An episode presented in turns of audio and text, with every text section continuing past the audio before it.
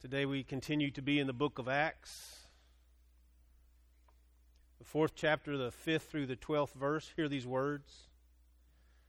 The next day, the rulers, the elders, and the teachers of the law met in Jerusalem.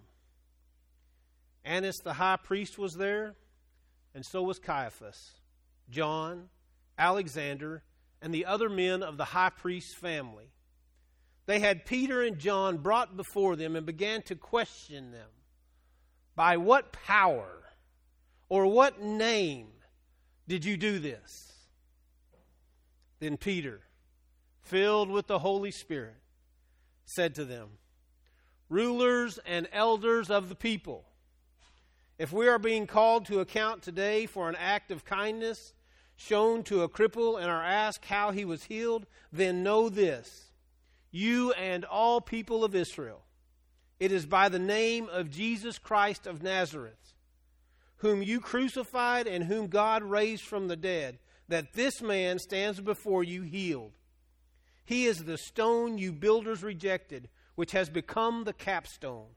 Salvation is found in no one else, for there is no other name under heaven given to men by which we must be saved. This is the word of God for the people of God. Thanks be to God. Let us pray. Ever equipping God, as I speak, may you increase and I decrease. May the words you have given me for this message be seeds that rest in our hearts, that we might bear fruit for you here on earth. And may I be bold and courageous in speaking what it is you've given me to speak. This is our prayer. And as may we, as your people, have ears that hear. This is our prayer in the name of Jesus Christ. Amen. You ever been in deep water? Peter and John are in deep water. As we know, we heard the other a couple of weeks ago that the beggar was sitting outside the gate beautiful and, and Peter told him to stand up and his legs began to walk and began to dance and began to run and he began to shout and be joyous. And because of their acts of faith, Peter and John landed in jail and they fell into deep water. I want to know what do we do when we're in deep water? What do we rely on when we're in deep water? What is life when life throws us a curveball or a sinking pitch? What do we do? Can we hit that pitch because of our understanding of who God is, or do we struggle? Can you imagine what it must have been like? They reached out in kindness, and the church had them arrested. The church Annas, Caiaphas, John, Alexander. That's a whole priestly family if you don't know the, the genealogy of the priest. That's a whole priestly family. One will succeed the other, and another will succeed another, and another will succeed another. And they all gathered. They gathered to pass judgment on what, you, what, they, what Peter and John had done. An act of kindness. What, God, what does God ask of us to do but to love one another as we have been loved by God? To stand deep in our faith when we're in deep water. You ever been in deep water? Do you find yourself standing on your cornerstone? Do you find yourself reaching out for Jesus when you're in deep water, or do you try to control things yourself? Let me, let me share with you an experience that happened several years ago. In fact, I had to ask for clarity. It's been so many years ago. We were blessed, Mary and I, to be invited to go to the Virgin Islands. And we traveled to the Virgin Islands, and during part of that time, while we were in the Virgin Islands, a boat was hired to take us to the British Islands. And so we wanted to go see the British Islands while we were there. And while we were traveling, the boat, the captain of the boat pulled the boat over, and I don't know, quarter of a mile to shore, there was an island there. And he said, In case y'all want to know, a Corona commercial was filmed right here on that island underneath that palm tree. Well, back then in that day, I just jumped off that boat and he said, Y'all can go walk on there if you want, but I can't get any closer. So we all had to swim to shore, and of course, you know, you have to have your picture made underneath the palm tree and all the stuff that you do. And And next thing I know, I look around and there's not very many people on the island. And I see these people and they're swimming back out to the boat. And so I don't know why I was the last one off the island. I mean, I probably do because I know my personality. I was the last one. You got to have as much fun as you can, right? For as long as you can until they tell you it's time to go home, right? And so we're swimming. My friends, my wife, my fa- everybody, they're all getting on the boat. I'm about 20 yards from the boat, and I'm swimming. I'm a good swimmer. I mean, a good swimmer. And I'm swimming and I'm 20 yards from the boat. And I'm swimming. and I'm 20 yards from the boat. Because the wind has picked up and the current has shifted and the boat's going out to sea. And I'm swimming. Have you ever been in deep water? Have you ever been in water so deep it's over your head that you don't really know what you're going to do and you're giving it everything you knew you know how to do? Where do you turn to? Where do you turn to when your life is, is in struggle, when you're in deep water, when you're pressured by those who are the powers who be? Because, see, Peter and John were in deep water. They were like me that day. They were swimming, but they weren't getting anywhere. They, were, they, had, they had done a conduct, they had done what God asked them to do, and they landed in jail because of it.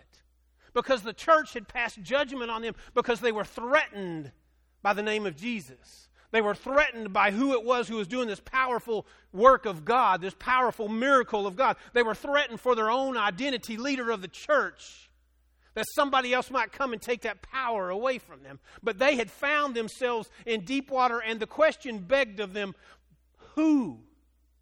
Who is it? By what name, by what power do you do this? I was swimming, struggling and I knew I could tread water for a little bit to catch my breath, but I couldn't touch the bottom. And I couldn't get to the boat. And the captain of the boat couldn't start the motor because he had people crawling all over the boat, trying to get back on the boat. And it became a real concern, just like I'm sure it was a real concern for Peter and John as they sat in that cell and sat in that cell and the pressures. They had been called before the Sanhedrin, and the Sanhedrin asked them the question of faith. What do you do in that moment when you realize you're in deep water?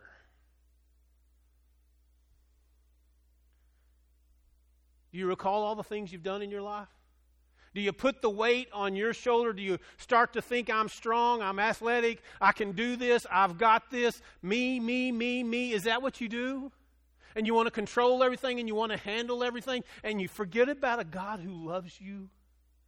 A God who's walked into that deep water with you, a God who has escorted you into that deep water along with you, even though you, somebody else has put you there. You find yourself in this situation, and we forget Emmanuel, God is with us. God is with us in our deep waters. We have professed Jesus Christ as Lord and Savior of our life, and we walk through life, and life has many deep waters for us.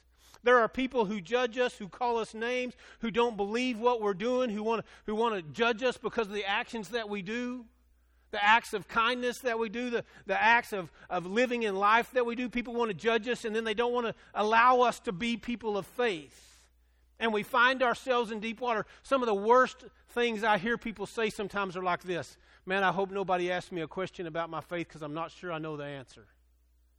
You ever say that? In fact, you avoid discussions about your faith because you're afraid somebody might proof text you with the scripture, and then you have to try to figure out your own proof text to defend that, right? God doesn't ask us to do that.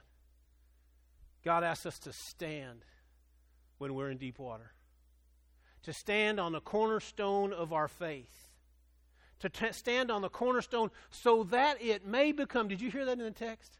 The, the stone that you rejected, the cornerstone of faith, has become the capstone.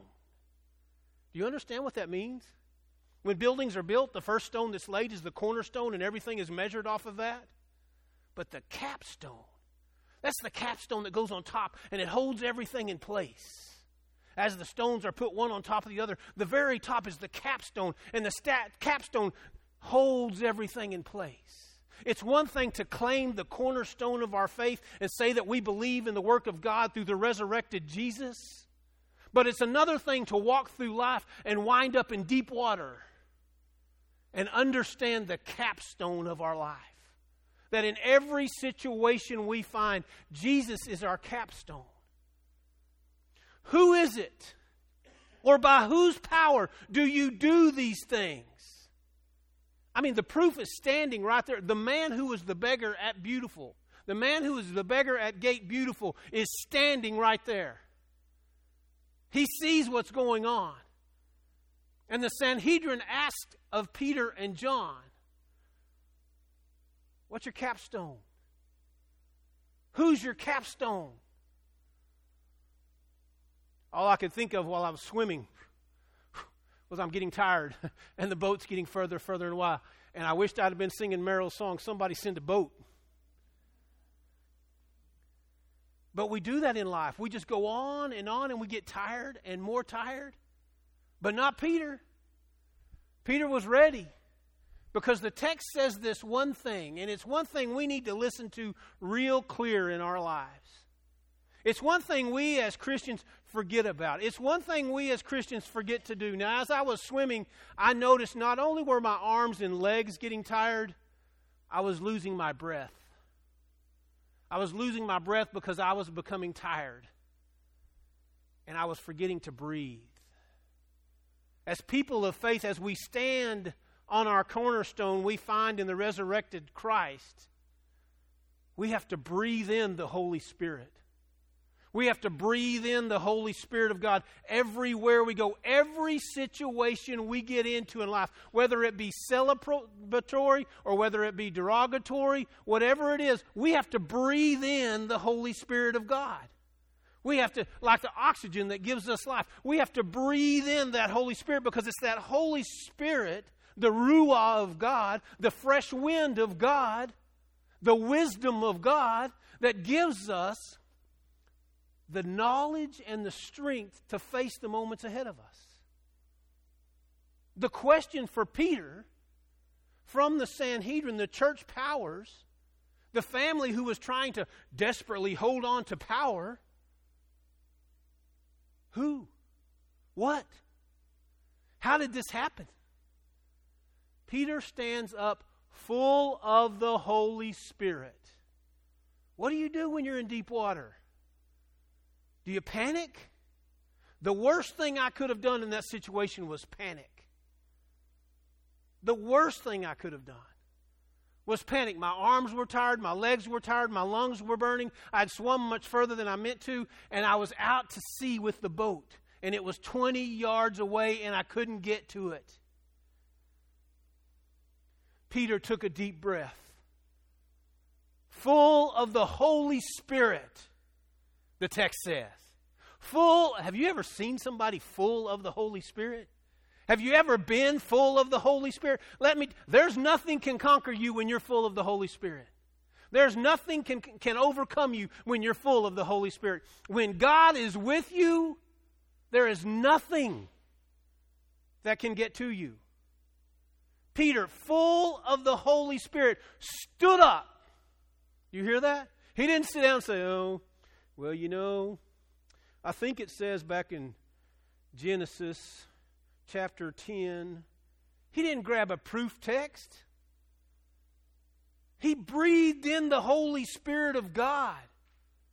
And he stood up full of the Holy Spirit, ready to defend what it is he believed in, ready to defend what he understood God was doing in his life ready to be bold no matter what any of the church leaders thought or the people who were gathered in the crowd. He had one objective, and the objective was to speak the truth about God. How many of us in deep water want to speak the truth about God? We are God's creation. God has poured God's Spirit in us. God raised Jesus from the dead for our salvation. Because God loves us. That's the truth that's in our deep water. That's the truth that goes with us wherever we go.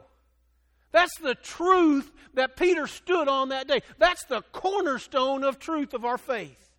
And Peter stood there and he said, Oh, don't you know? It's in the name of Jesus Christ of Nazareth. He nailed it for them. You remember the man you know, Jesus from Nazareth? He's the Christ.